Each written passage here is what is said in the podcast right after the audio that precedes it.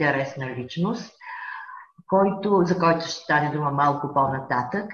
И през всичките, и са представени са лица от физиката, които а, са допринесли нещо не само за преподаването, за материалната база, преподаването по физика в висшите, бих казал, даже и в средните училища, но са допринесли за развитие на научните изследвания в България, респективно пък и на технологиите в в по-ново време. Специално бих искала така да цитирам един възпитаник на Софийския университет през едно далечните, така началото на, на, на преподаването по физика, Георги Николов, който в Младежки физико-математически вестник казва следното. Ще цитирам. Учените са критерият за културата на страната, която ги създава. Те са гордост не само на университета, но и на самия народ, на цялото човечество. Затова културните народи отдават голяма почет на учените си.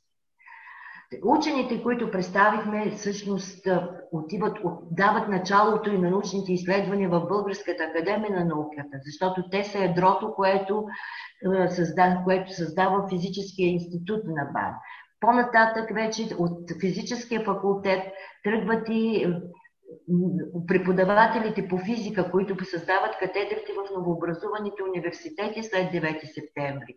Така че това е един, един реверанс една, към всичките тези хора, които са допренесли за това, което имаме в момента в областта на висшето образование по физика, научните изследвания, технологиите и иновациите.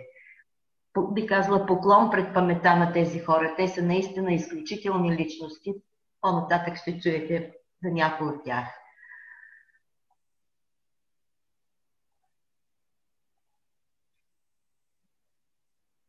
Не се чува.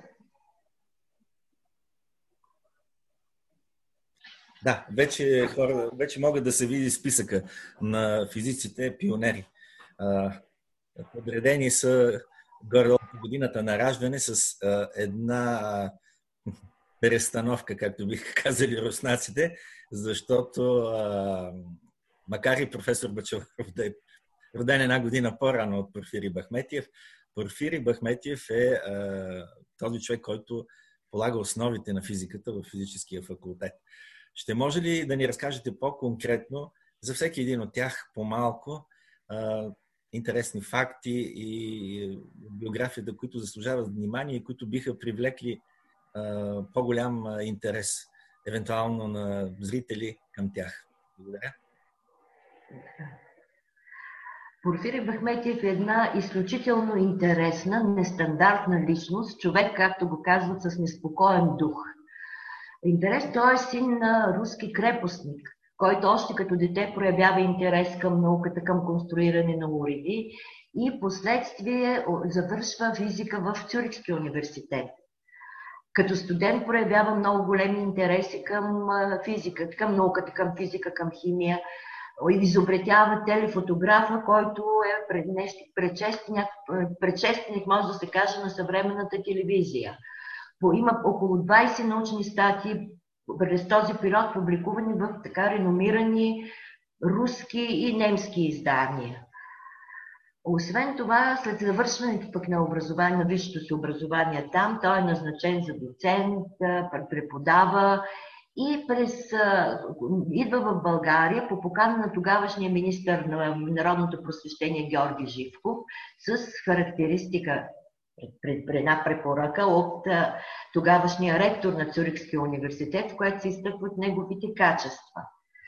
Бахметиев прикарва в, в, от своята 30 годишната си, би казала такава дейност научна, прекарва в, в, в България един период 27 години, 23 години, от които 17 години са в Софи, свързани с Софийския университет.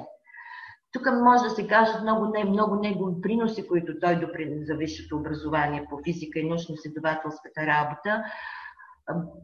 Значи, той е автор на първата публикация, научна публикация, която излиза в, от името на университета, в която стои подписа Порфирий Бахметиев Софийския София, Висше училище София – и това е в едно престижно научно списание Налендер физик.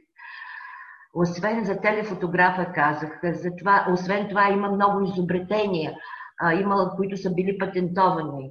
Според един историка на техниката, доцент Моден Цонев, той е, има много научни много изобретения, които даже не са, нямам информация за всички тях, но е бил известен като учен, който слага присъда на разни изобретения.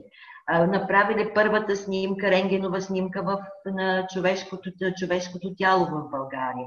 Били назначен от кмета Димитър Петков да в комисията, която трябва да даде предложение за електрификация на София. Това е извън дейността му в университета.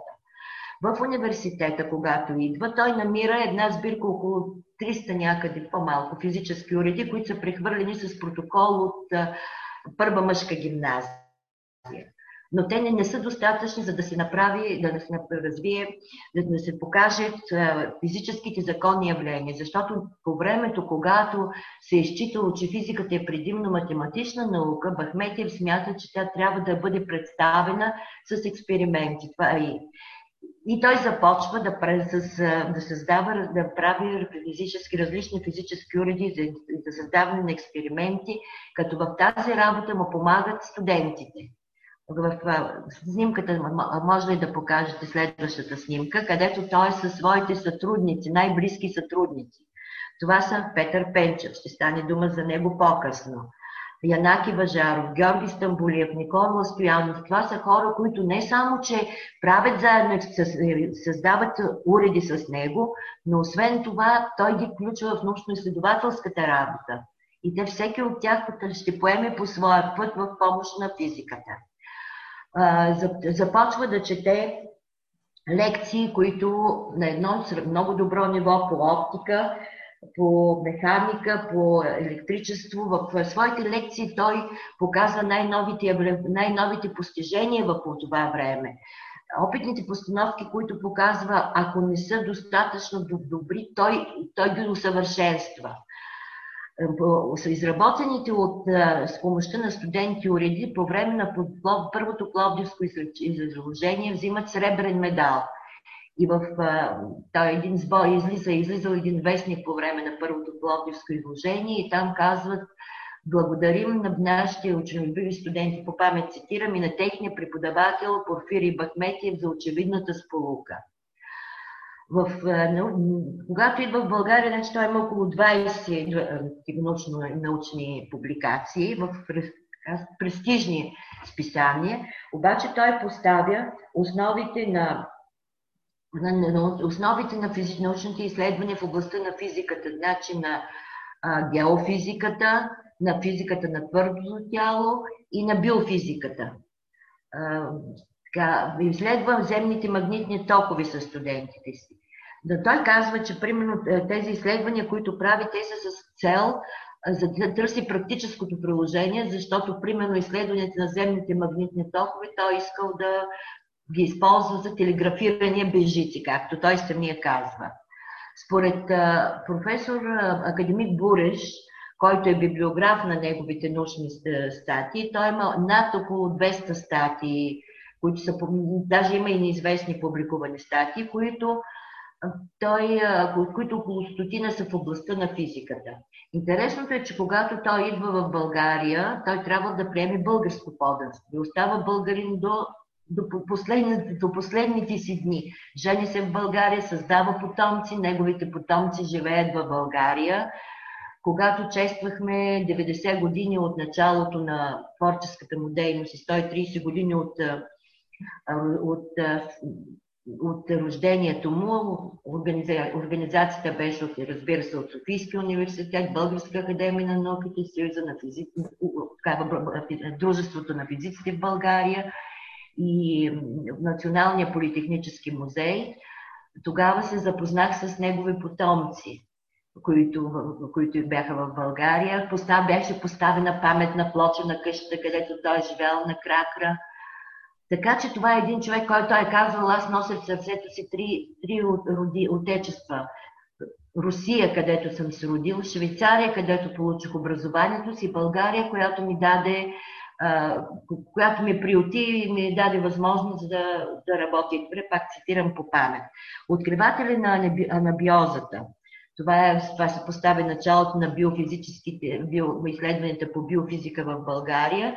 Той е изследвал, замразявал прилепи при ниска температура и после ги е съживявал. Това е но бил, това, съм, това го правил вече в дома си, защото в един период той вече той напуска Софийския университет. По... Не е необходимо да, да, да, да, да се влиза в големи подробности за причините и започва тогава да се занимава с да прилага физическите методи при изследванията на, примерно, на пеперудите, при анабиозата. Така че и в това отношение той е изключително популярен и е много, и много цитиран.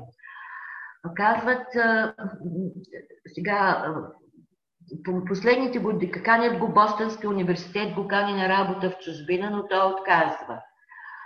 Последните години умира в Русия, където го канят. Професор става на Шанявския университет. Искали си да му правят лаборатория, за да, да извършва своите изследвания, но не се е получило да, е много интересна статия има публикувана в списание Български преглед, в която какво нещо е физически институт, в което той сравнява уредбата на физическите институти в Европа с уредбата в физическия факултет в България. И две години след тази статия той основава и физическия институт в Софийския университет. И там, там може да намерим пълна информация за какви са уредите, как са купувани, какви експерименти се правят и за научните изследвания на неговите сътрудници. В четвърти брой на списание Светът на физиката може да прочетете статията, е публикувана тази негова статия, която много е интересна. Освен това, е, е бил е рецензент на различни научни трудове покрай които, както пише пак академик Буреш, в света разбра, че в малка България се прави наука. Специално тази статия какво нещо е физически институт, той завършва с това, че ние в България трябва да развиваме, да се учат студентите да мислят, за да може малка България да покаже жизне, жизнедеятелност в науката.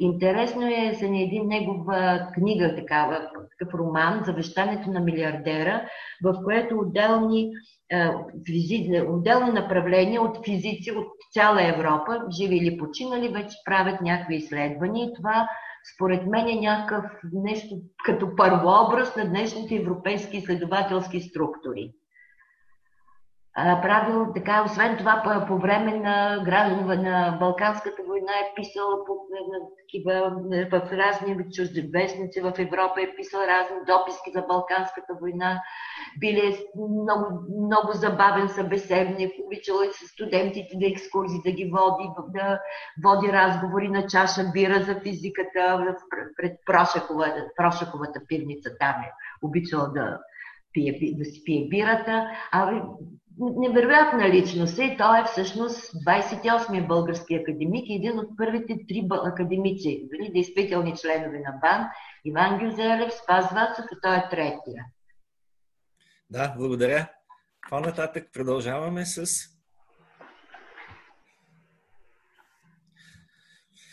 професор Марин Бачеваров. Марин Бачеваров, всъщност това е една много светла личност, въпреки че аз съм далеч от астрономията, признавам, защото не съм слушала лекции по астрономия в Софийския университет. Но това е човека, който поставя основите на българската астрономия, първият преподавател по астрономия, въпреки че начало, може да се каже, че историята на катедрата почва от първите дни на съществуването на Висшето училище, където една, само една година след основаването му с, се предвижда дисциплината сферична тригонометрия с приложение в астрономията. Обаче същинското, същинското преподаване на астрономия започва с Марин Бачеваров. На него се дължим всичко, което е направено за основаването и развитието на астрономията в нашата страна през един доста дълъг период от време, около 30 години.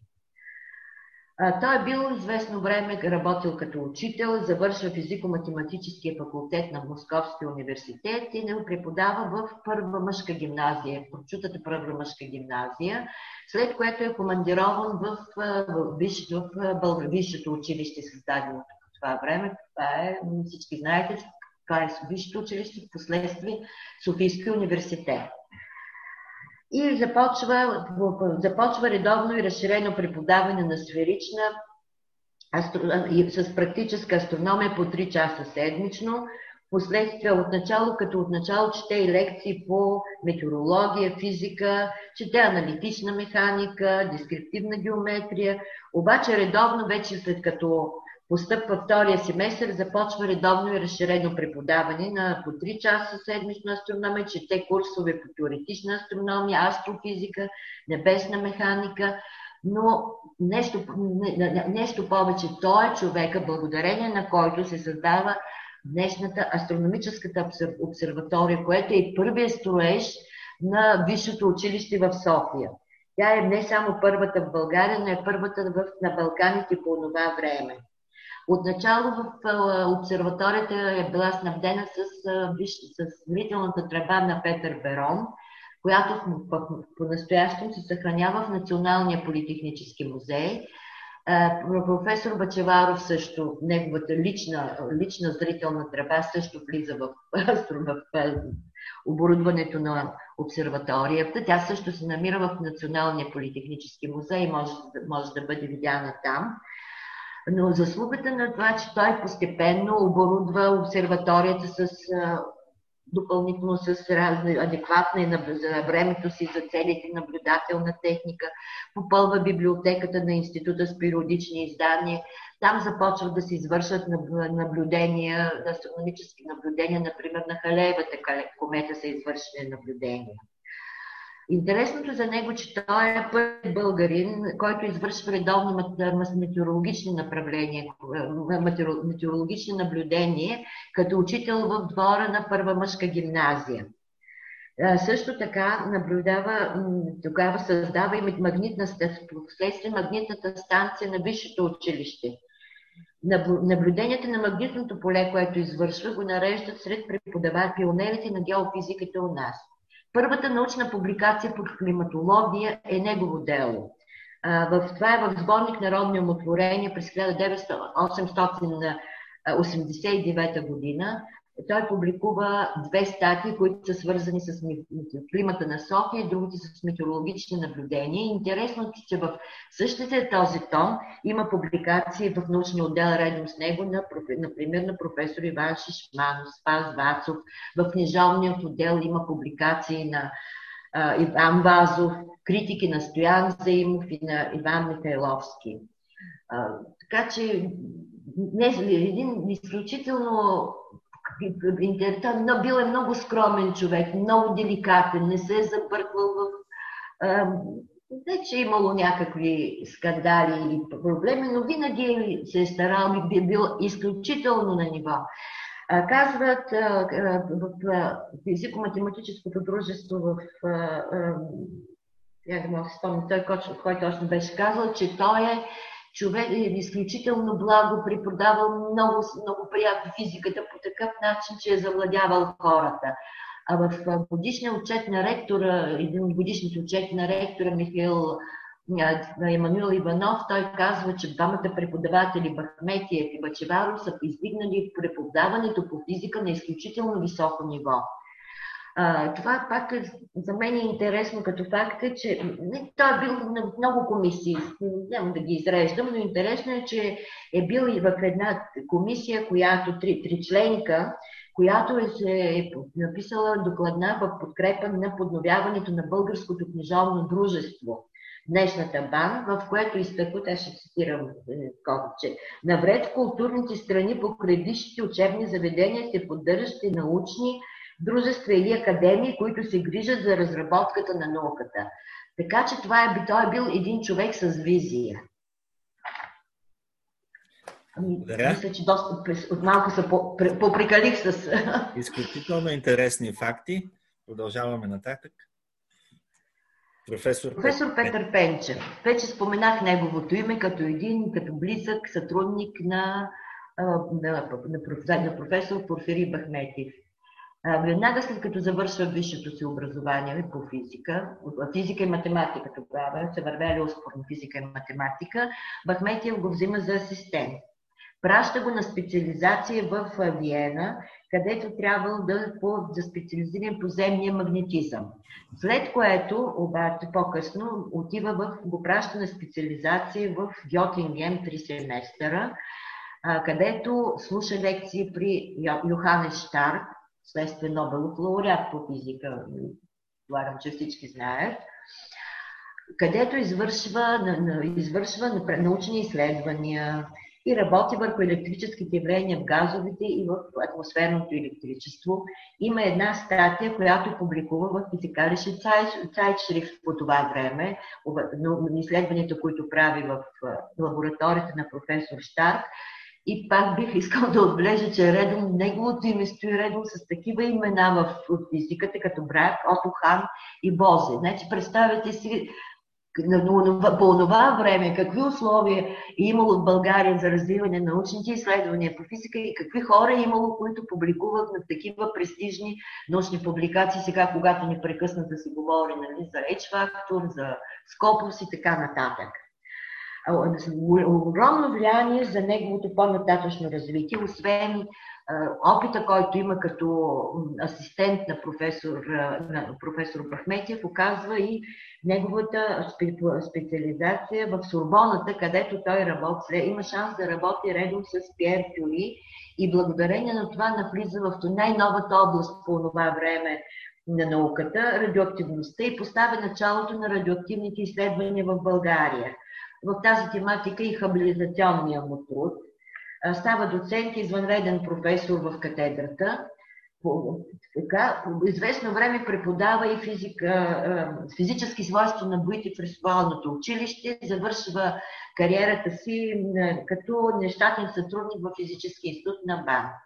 Петър Пенчев въвежда, почва да чете лекции по радиоактивност, но още като асистент той е бил много, много сръчен, много добър с правенето на уреди.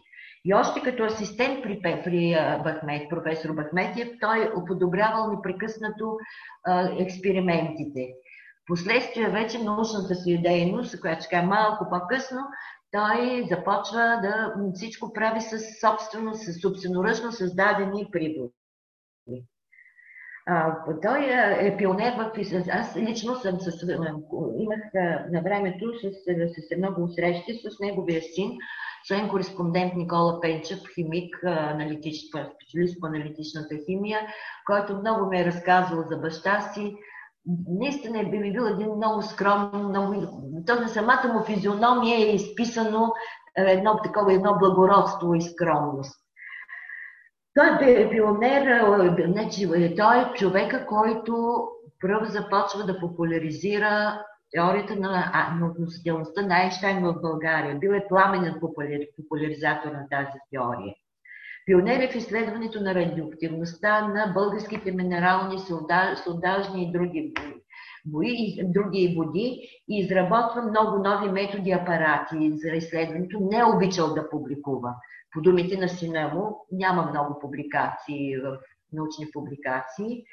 Обаче разработвал примерно нов тип леки преносими електрометри, нова методика за градуиране на уредите, за събиране на радиовата еманация. Той, например, го събира, ради радона го събира в гушки от кокошки, които е с, напоени с глицерин, защото установил, че те не изпускат и не поглъщат. По думите на сина му е имал, е изработил някакъв преносим живачен барометър, който стоял в кабинета му редом с такъв произведен от немска фирма престижна немска фирма и двата барометъра показвали едно и също. Едни и същи показания.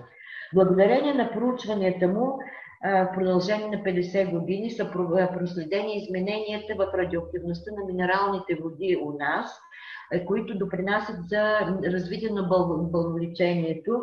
Чак някои от тях са публикувани, но по-ново време Те са били секретни, като секретни доклади, поради което не са публикувани.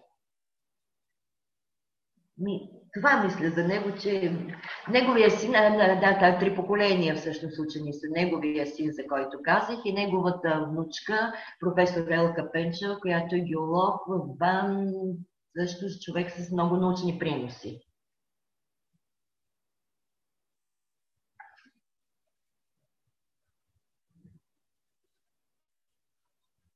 Не се чува. Академик. Да, акад... да. Академик Кирил Попов, мен много ми харесва него. Той е, както пише тук, първият българин с докторат по астрономия, автор на първата научна публикация по астрономия, написана от печата на България. За мен много ми харесва определението на доцент Валери Голев, който беше преди години ръководител на катедрата по астрономия, който го нарича астроном сянката на математиката.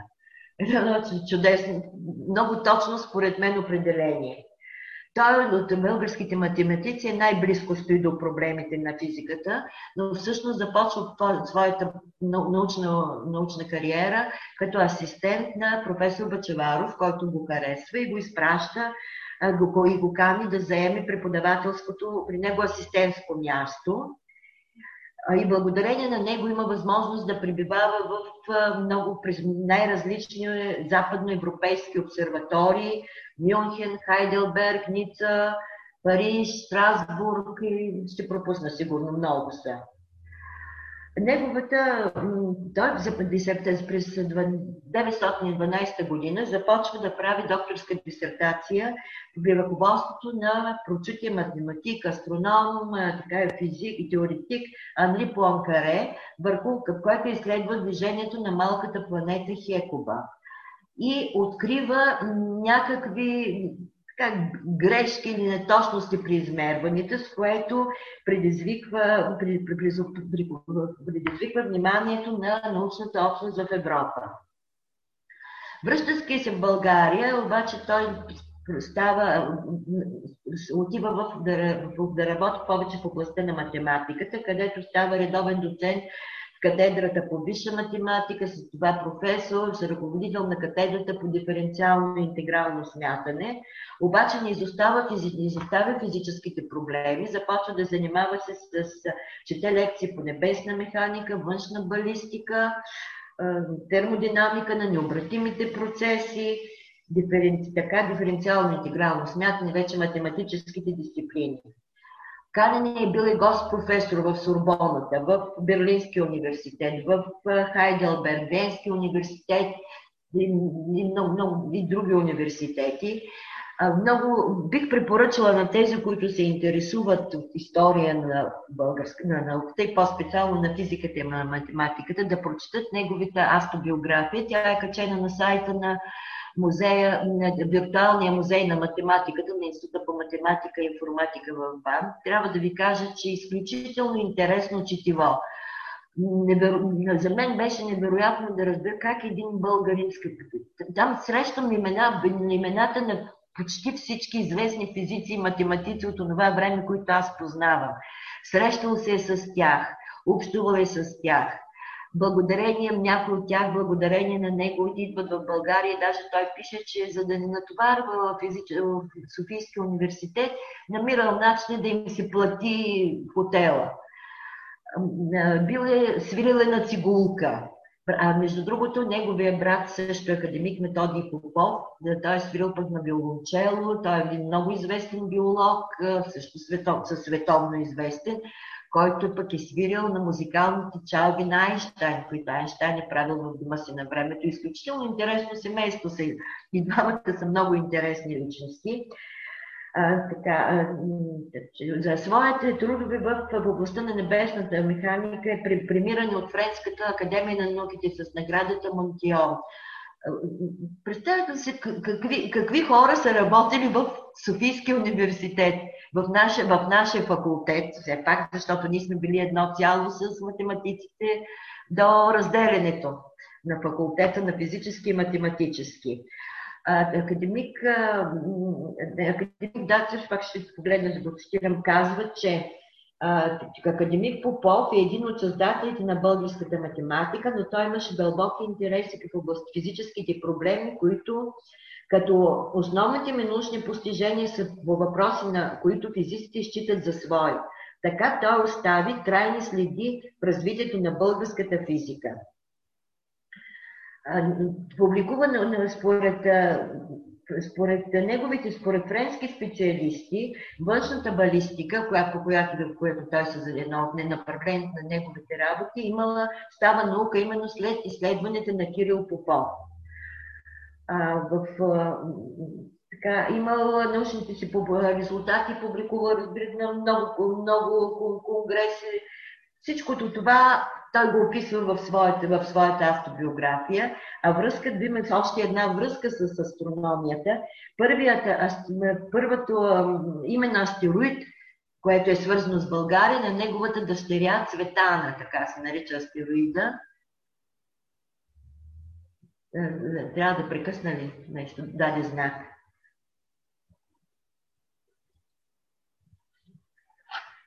Не се притеснява изобщо. Аз записвам това нещо, така че а, добре, добре. то не отива на празно и някой ден ще си го гледат други хора по друго време, когато им е удобно. Абе, много разкъсано разказвам, защото аз а, просто с тези хора ги боготворя. Много обичам да чета за тях. А, това просто ми повдига самочувствието като българка, колкото и да, колкото и да звучи това клише. Нали, гордея се, че съм българин. Еми, такива хора има сред нас. И за тях трябва да се говори, а не да се говори, айде да не влизам в, че се ядосам, като стане дума за това, което виждаме непрекъснато по, в медиите, хора, които случайно попаднали, известни с това, че са известни, както се казва. А не за тези хора, за нашите деца, които имат страхотни успехи. В, аз говоря за природните науки, които, за които имам информация. Нали, имат и в други, разбира се, че в други области, в музика и какво ли не. Но трябва да се говори за тези хора, трябва да се напомня. Защото те са един хубав пример. и това, сеща, това Кирил Попов, това, ще завърши с това, че той полага много грижи за за своите студенти, за да възпита кадри. На академик Наджаков има едно такова изказване, че той е бил първокласен научен ръководител, при който са израснали най-много, най-бързо млади научни кадри.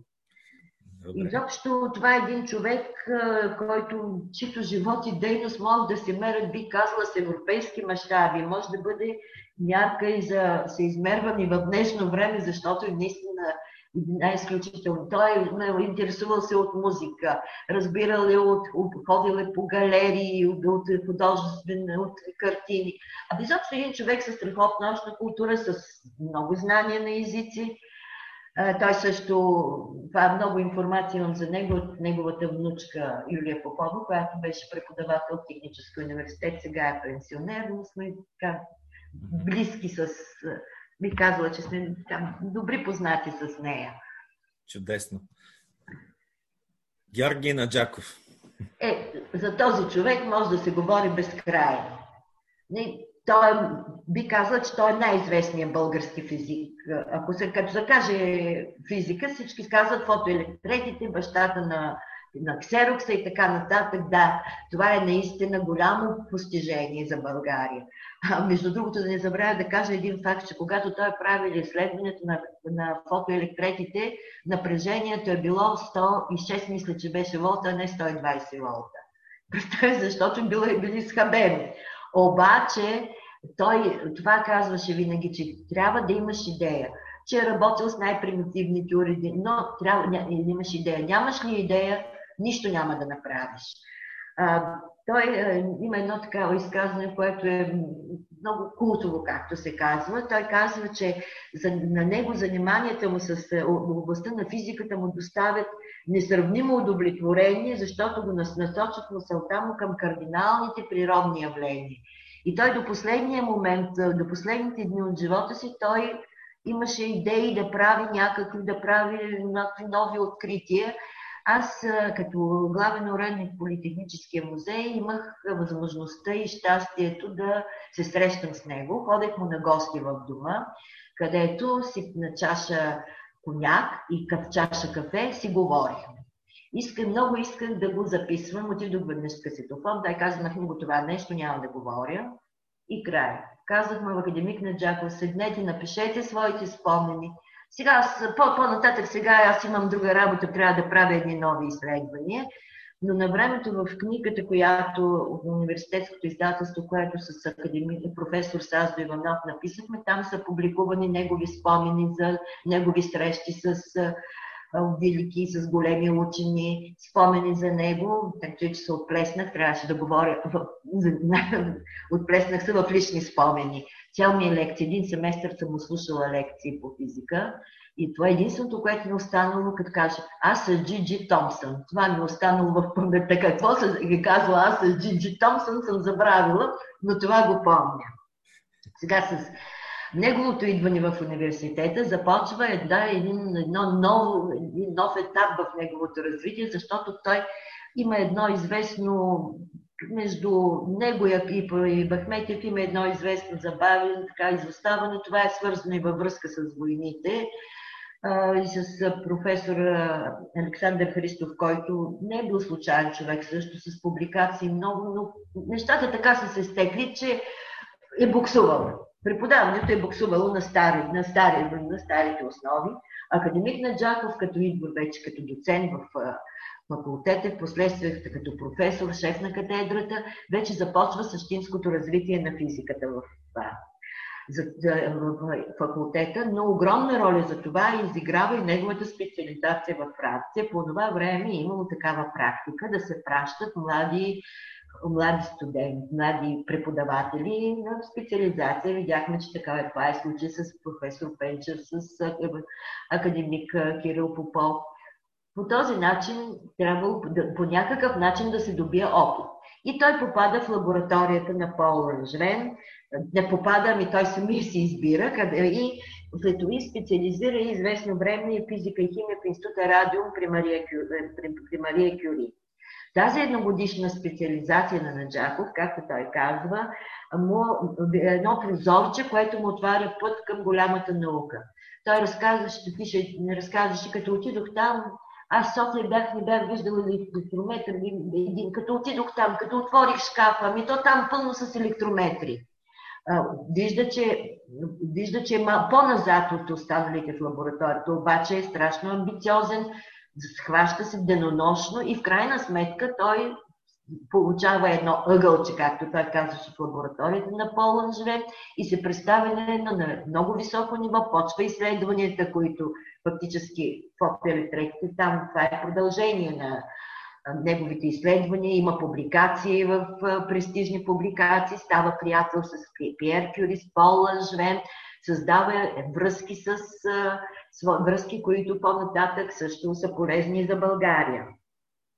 Като започва първия първоначало, чете в университета пълния курс лекции по опит на физика за студенти, физици, химици, математици и биолози. Това са 4 дни по-късно. Просто за всички студенти, защото по това време физико-математическия факултет не е само физика, химия и математика, там са и биолозите, така че това са природните науки.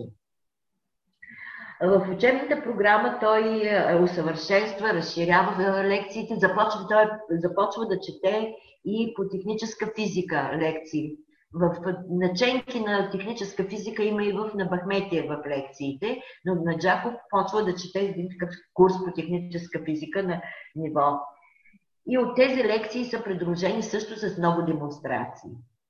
А, сега аз в моето студентско време помня, един, имаше един Херман, който беше лека му пръст, който беше бог на демонстрациите, още от негово време е бил. А, естествено, че не вече между живите. В, но така, той продължава и традицията на Бахметиев да привлича към научно-изследователската работа студенти. Това са най-близките му сътрудници Саздо Иванов. Сажда Иванов, едно друго знаково име в нашата физика. Той е бащата на българската телевизия, създателят на е, катедрата по физика в Техническия университет, може би да, да, тук трябва да, да не забравя да спомена, че Наджаков е един от хората, които са помогнали за на висшето образование в Техническия университет. Изпраща се аз до Иванов там, който почва да чете лекции, отпуска, давала аудитория, в която да се четат лекциите на техническия, докато се установят. Изобщо много помага за това. Има едно благодарствено писмо от ректора на Наджаков, което пише нали, благодарност за това, което е направил за висшето техническо образование в България. Другия му сътрудник, много, който е много ценен, с който работи заедно, извършват такива научни изследвания, това е Немер Мандрейчин, който е една съща фигура, която също заслужава внимание. Между другото, преди няколко години излезе една книга за него, беше отпечатана. Освен, че е, Наджаков има големите му за фотоилюстрации няма да говоря, защото ви казвам, че това е, това е тема, която всички знаят и всички пишат, смят, пишат и говорят на тая тема, включително и хора, които нищо нямат общо с физиката. За ксероксите, това не е само там, това е изобретение приложение, то е в и в космическите изследвания, има в много, в много, в много области. И това е откритие, едно първото откритие, което е регистрирано, българско откритие. Много изключително важно за развитие на физиката е, че той създава първи общо, такъв семинар, общо институтски семинар, в който се четат лекции, запознават се за, за новите постижения в физиката, правят се демонстрации. Изобщо повдига на страхотно ниво това. Само ще спомена, няма да, да, че много се отпреснах за Наджаков, ще спомена, че след, той е, след 1944 година той става заместник академик, заместник председател на БАН и от тук нататък неговото огромната той, работа, научно-организационна дейност, която е много голяма, в, както в физическия факултет, където създава работилници, печатната база отговаря на Софийски, организира евакуацията по време на войните, това между другото. Но най-голямото му научно-организационно дело това е създаването на физическия институт в БАН, последствие физически институт с атомно-научна експериментална база. Той е личност, една личност, която благодарение, изключително уважаван в научните среди в чужбина, Покойната Весела Чичовска имаше едно изследване за преноса на а, култура, как се казваше, от, а, за това, което са направили българските учени за, за извън науката за страната. И там тя казва, че благодарение на академик Наджаков и Дон Чуков от генетика, които са ходили по чужбина, са ги пускали по разни такива научни конференции, конгреси, по някакъв начин България след 9 септември, като комунисти, изчиства някакси името си като комунистическа страна, която е изолирана. Благодарение на това, примерно, ние сме били преки в Организацията на Обединените нации. Това, тя, това е много, много сериозно изследване нейно, между другото. А, също това вече в, знаем какво се случва в, в института, в физически институт. Създават се, откриват се нови създават се нови лаборатории, направления. Там е, по-нататък има една снимка, на която се виждат първите сътрудници в физически институт. Привлича на работа там от факултета много качествени хора. Професор Кара Михайлова ще стане дума по-нататък. Разум Андрейчин е първи назначен, Виктор Врански и други. Създава, има той инициатора за космическата станция на връх Мусала, за ядрения откриване и експерименталния реактор. Всичкото това е благодарение на неговата дейност. А заедно с академиците Христов и Джаков, по-нататък ще стане дума за тях, те са в делегацията, която присъства на откриването на Института за ядрени изследвания, Институт за ядрени изследвания в Дубна изключителна личност, мога да говоря за него в часове, но мисля, че трябва да прекъсна. Енче, малко по-стегнато, защото сме... да. Знам, да, знам, че много съм се отплеснала. Ето е. е и, при, прекъсвай ме, защото и тук ще се отплесна. Добре. Да, че сме в out of time. Ами, сигурно. Ами, добре. Спирайте. 11.30 почти е. Давай за Але, але, да ние, сме на, ние сме на никъде. Да, давай.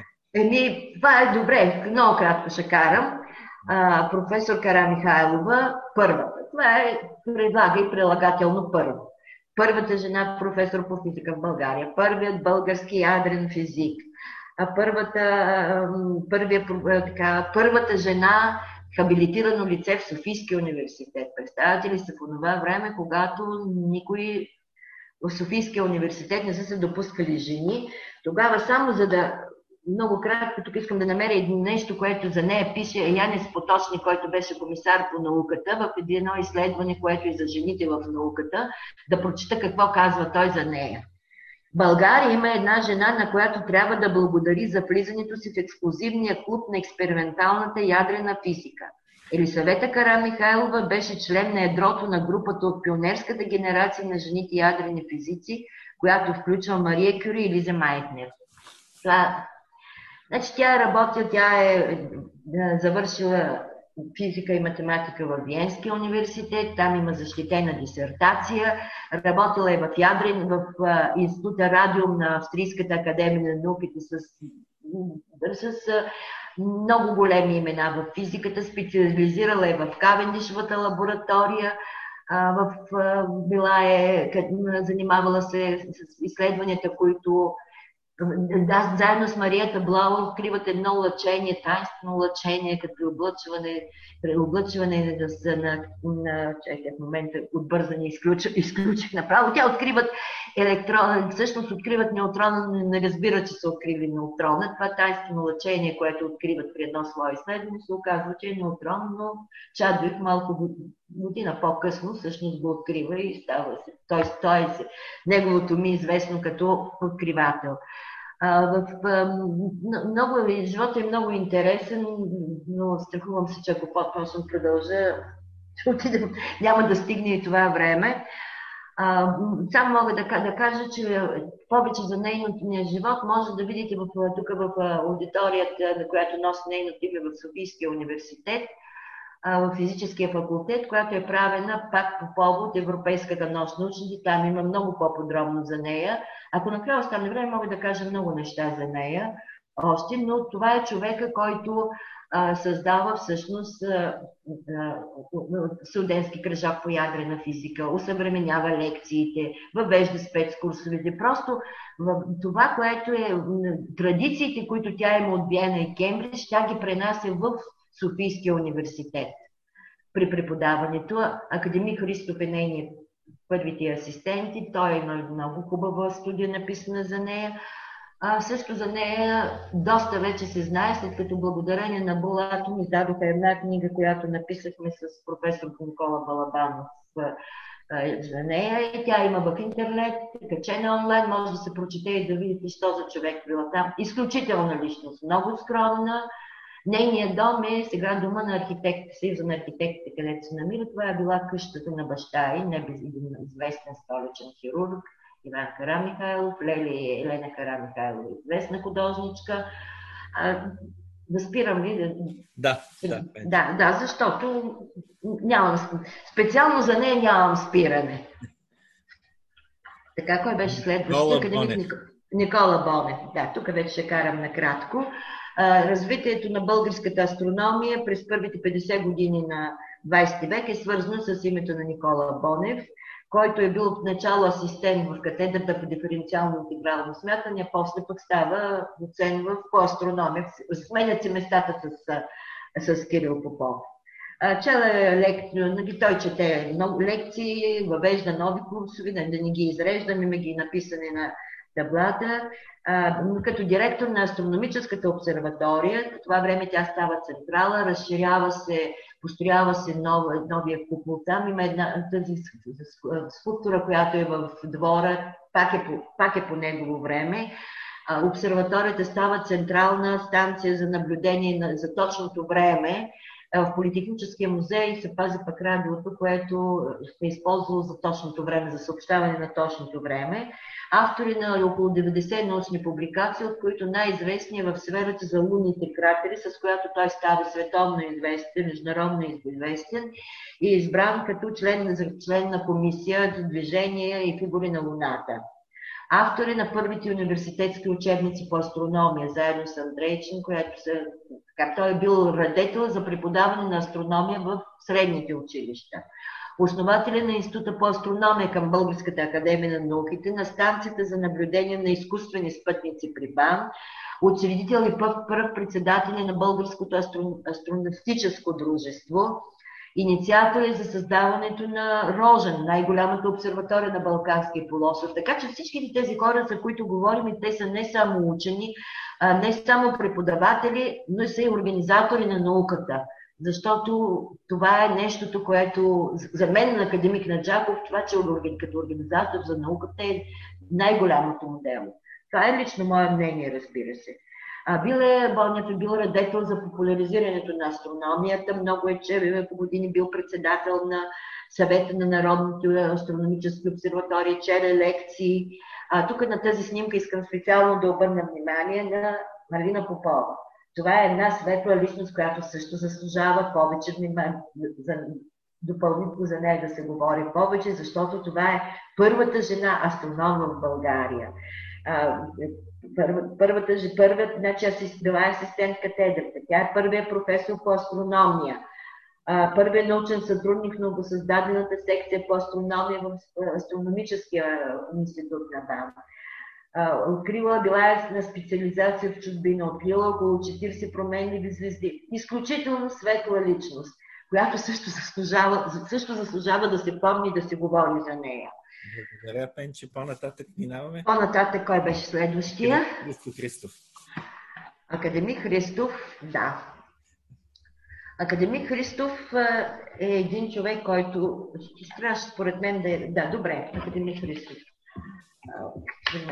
Така, понеже съм си сложила някакви сламки, за да бързината добре, нещо. Да, Академик Христов, да, да, добре, Академик Христов. Значи, негови, той, е, негови, той е свързан през целия си живот с Софийския университет, макар че 63-та година отива на работа в БАН, където последствие става и директор, основател и директор на Института по ядрени изследвания и ядрена енергетика.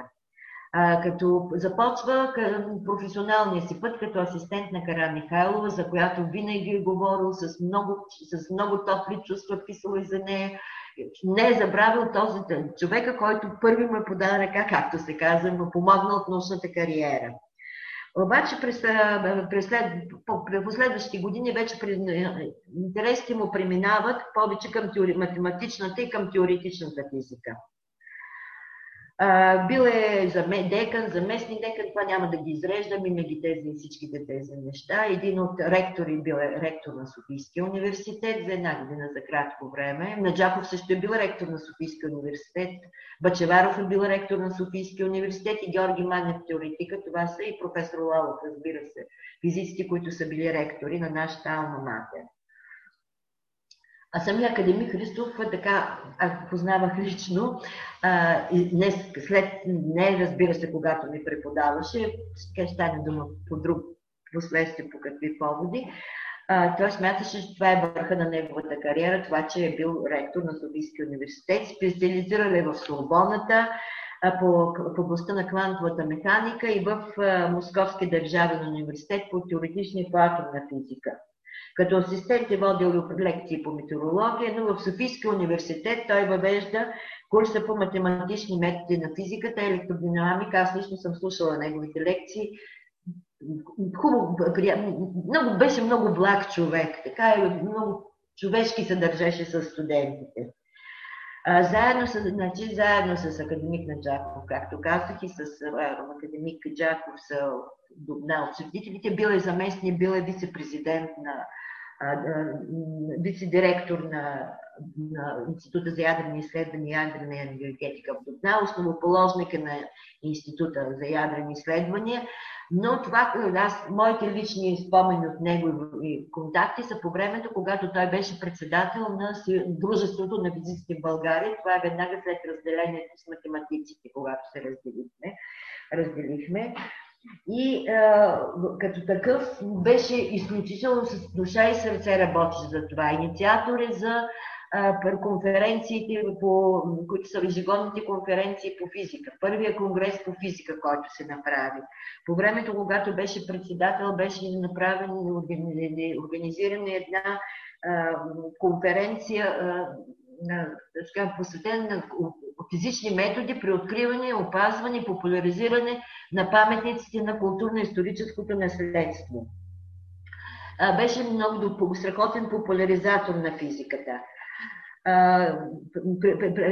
много, също много съм контакти с него си и по време, когато беше председател на музейния съвет на Националния политехнически музей, където той помагаше много и методически, и с опити, беше много отговорен. Аз се забравя, връщайки се късно от един музеен съвет, беше вече тъмно сме в трамвая, освобождава се някакво място и той вече възрастен, много възрастен. Искам да седнете академик Той казва, как аз да седна, когато до мен има дама? Беше така, изключително при... Също беше, била музикална, имаше като хоби колекция минерали. Това му беше, това е едно от хобитата му и когато преди колко години съвпада, чествахме 100 годишната му и правихме една изложба с, съвместно пак университета и БАМ. Изтъпоядрени изследвания показахме, доколкото си спомням тази колекция. Тя стоеше от тях така, в една секция, държеше тази колекция. Ами, значи, той просто много беше един изключително благ, нали казвам, човек, ходеше с една голяма чанта и в нея държеше, не знам какво държеше в нея, но когато палатата на физиката, която той е един от инициаторите за създаването й, бяхме се събрали в факултета в Софийския клон и реши тя да премине към Националния политехнически музей. И той извади оттам и носеше ракия. Вика сега да пием по една глътка. Той не пиеше, но по един пръст да пием сега за палатата на физиката. Ами, не, просто мисля да прекъсна и за него, защото пак мога да... Да. Така, академик Джаков. Да. Друга светла личност. С неговото име е свързано развитието на радиофизичните изследвания, приложната физическата електроника в България. Той също започва, завършва физико, физико-математическия факултет, също специализира. Значи обърнете внимание, всичките тези хора, които говорим, са специализирани някъде навън, за да добият знания и опит и ги пренасят обаче тук, което е важно, не остават там да, да работят, а идват обратно в България. Той е специализирал в областта на радиофизиката и електрониката във Висшето техническо училище в Дрезден, мисля, че беше. А, неговата за мен изключително важно, важно е негово, неговия принос, защото той заедно с академик Георги Наджаков предвиждат и оценяват място на приложната електроника и техническата физика в, в, в, в света на, в, в, в, високите, в света на технологиите, поставят и поставя началото на тези изследвания в нашата страна. Като доцент започва да чете лекции от начало по опит на физика на студенти от други факултети, а в последствие започва да се създава. В тези лекции той има, те не са били на елементарно ниво, а бил един много модерен курс с, с, нови, с нови, нови насоки, които са нови, нови разбирания. Създава като учебни дисциплини електротехниката и радиотехниката за физици. Аз лично съм слушала негови лекции, даже съм късана на Единственото съм късана по електротехника на изпита при него, но после ми писа петица, бе, като седнах и го научих като хората. Става ръководител на, след като се създава катедрата по техническа физика, тя последствие се оформи като катедра по радиофизика и електроника и поставя на здраве, поставя на здраве основи и самите, не само преподаването, но и е, е, е, експеримента в тази област. Поставил е началото на задълбочена изследователска приложна дейност в областта на свръхвисоките линейни явления и така нататък. Той е също това, което... А бил е, бил е заместник председател, заместник президент на, също на Дубна, както академик Христов. И след завръщането се от Дубна, той се постави основите, създава института по, по електроника на БАН, който днес носи неговото име. И това е неговото значително, огромно, така, върха на неговата организа... научно-организационна дейност. Но той има много публик, но той е човека, който е врадетел за въвеждането на си системата километр, метър грам секунд в системата си, въвежда го първи в лекциите си, член е на Международното бюро за мелките глилки за седалище в край Париж. И на куп те всичките тези хора са членове на много престижни научни организации в чужбина, институти, защото са били оценени от международната научна, научна общност института, който той създаде, да правим, че там е създаден първият български лазер. Обаче той тук в физическия факултет, той също в катедрата, тук той работеше, е работил с Константин Стаменов, Тихомир Стойчев. Това са хора, които аз, как ги помня, те бяха също изключителни личности и те продължиха неговото дело. Спирам ли за него? Да, благодаря. Добре. Академик Любомир Кръстанов. Любомир Кръстанов. Това е също една... От него нямам лични спомени. това е един от най-известните нали, български учен в областта на физиката на, на метеорологията и създател на школа в областта на физиката на атмосферата, която е получила международно признание. Всъщност първият самостоятелен курс по метеорология започва да чете професор Руш Чурайн, който там на, на, снимки, на груповите снимки го има който става и ръководител когато, на катедрата, когато се създава. Впоследствие вече катедрата се поема от, академик, от тогава доцент Кръстанов, който преди това е работил в Централния метеорологичен институт, специализирал е метеорология в геофизичния институт в университета и геофизичната лаборатория в Лайпциг. Е, така се занимавал тези, нали, е бил извън факултета.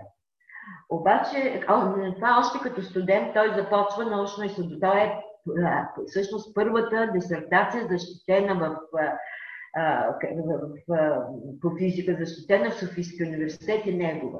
Той започва още като студент научно-изследователски изследвания при под ръководство на професор Иван Странски, най-известният български физико-химик и създател на Българската школа по физико-химия, която е призната в цял свят а, като темата на дисертацията му ще прочита да не сбъркам точно, отлагане на ионни кристали един върху друг.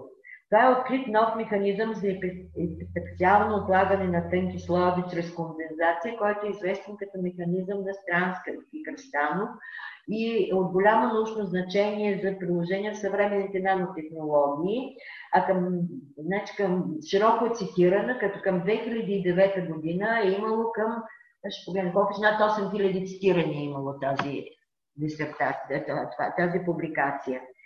А, значи той се приориентира, всъщност той творчески прилага тези методи в физикохимията в метеорологията. И ги, не само и ги развива и по този начин създава една международно призната школа по метеорология в света. Чели лекции по метеорология, обща метеорология, динамична метеорология и така нататък.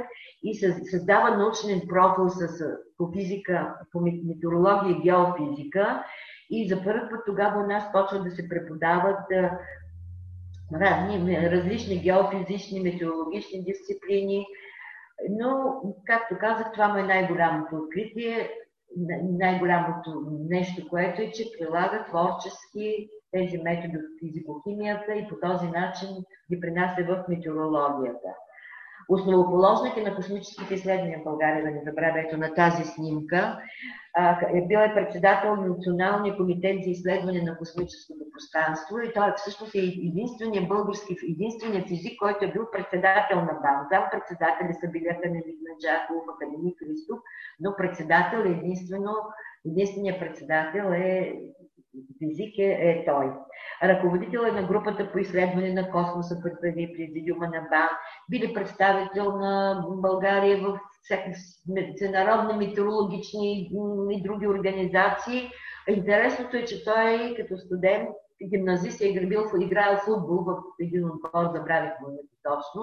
Били запален планинар, скьор, свирила на цигулка, също много интересна личност. А, ако ми позволите, ще завърша с академик Стойко Стойчо Панчев, който има една много хубава книга за, за академик Кръстанов, той е негов наследник в катедрата, която също беше издадена на времето от университетското издателство. Той казва така. Любомир Кръстанов остави след себе си българска школа по теоретична метеорология, създадена както чрез пряко продължение и развитие на неговите идеи, така и чрез умел подбор, насочване и поддържане на перспектив, перспективни млади хора за работа по близки или по-отдалечени проблеми от неговите собствени.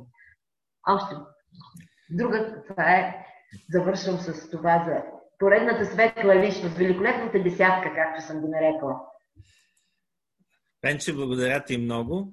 А, сега а, можем да продължим с няколко въпроса, на които предполагам, че дадеш стегнат отговор. Надявам се. И паралелно с разказа си за тези а, страхотни хора и учени, а, сподели някои лични впечатления и разказа за своите източници на информация. И това е наистина нещо много ценно, защото историографията и изобщо науката за това как се изгражда образ, която в момента е поверена на така наречените имиджмейкери и на пиар агенции, е нещо съвсем различно от опита, който ти имаш и информацията, която се съхранява в тебе, а и на, на хартия, но предполагам, че това нещо, то си личи всъщност, де, че човек, който се е докоснал от такива личности, няма как да не е повлиян позитивно, да не е облагороден от а, знанията и контакта с тях. Та така, а, а, казано накратко, аз исках да те бях. А, имаше въпрос също за кои са следващите лица.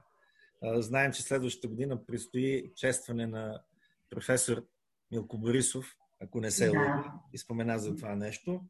И има много физици, които принадлежат на историята. Някои от тях не са живи, други даже са и живи и които заслужават да бъдат включени в е, едни подобни изложби, където естествено броя и областите ще се разширят неимоверно, благодарение именно на тези пионери. Искам да ти задам един въпрос. Как виждаш перспективите пред българската физика? И какво ще се случи с фундаменталните науки в България? Да направиш една прогноза. О, това мисля, че не е, много, не е моя работа точно да правя такива прогнози, а, но някакси по-скоро ми се иска да мисля, че за да се случват хубави неща, трябва да се говори, много трябва да се говори. Трябва да се говори за физиката, трябва да се говори за история на физиката, трябва да се говори, да се представят различните области на физиката по един, по един начин, който да бъде разбран от човек, който не разбира от наука. В това отношение вие астрономите са много благодетелствани. Защото това, което правите, човек може да го види. Да, не, не да го види, но да видиш звездите нали, пред, пред телескопите има, имате компютърни стимулации, много интересни. Аз съм присъствала на такива лекции. Вие сте облагодетелстване, но един физик-теоретик, това е доста трудно.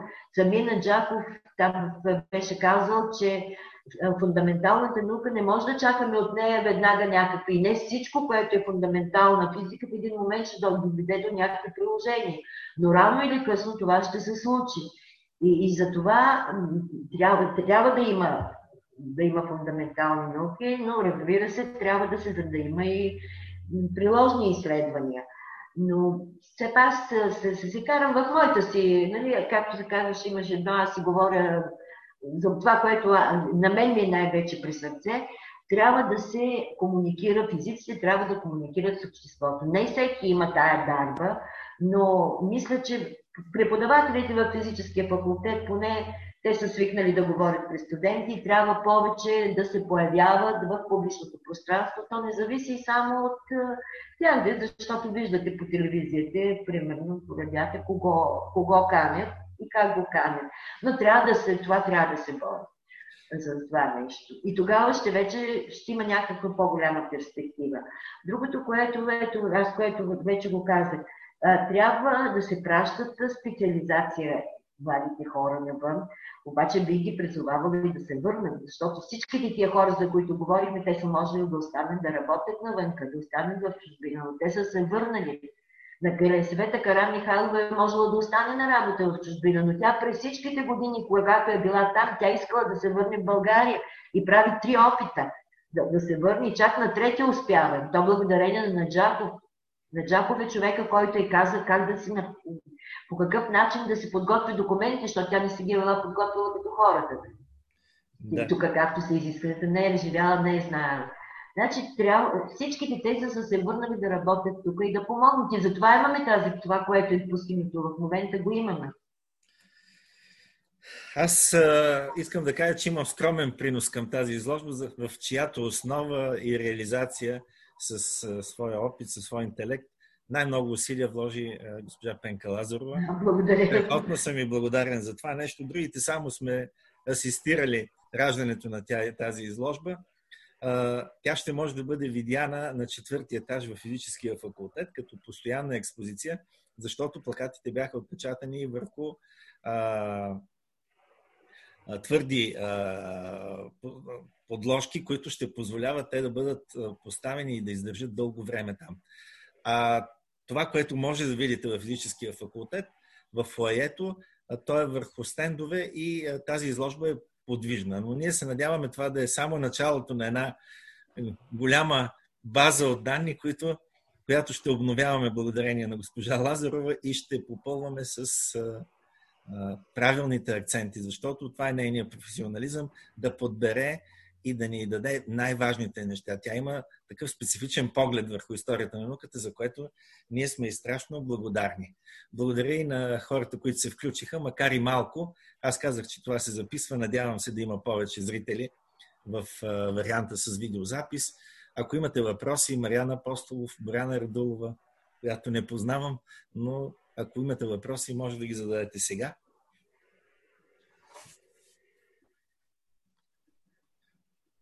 Няма въпроси. Благодаря ви за участието. Закриваме днешната среща и е, до следващата изложба. Благодаря. Благодаря за отделеното внимание и за организираната среща. Всяка една от тематиките, които бяха разгледани, бяха разгледани детайлно, така че съм благодарен, че бях част от днескашното занимание. Така че благодаря ви сърдечно за организираното занимание и ще очаквам в скоро време да организираме много подобно събитие. Благодаря ви. Страхотно, благодаря ви и аз. Боряна, вие искате ли да кажете нещо? Аз ли? Да. Боряна, Боряна Радулова. Вие още един слушател. Не. Добре, всичко добро и до скоро и до нови срещи. Благодаря ви.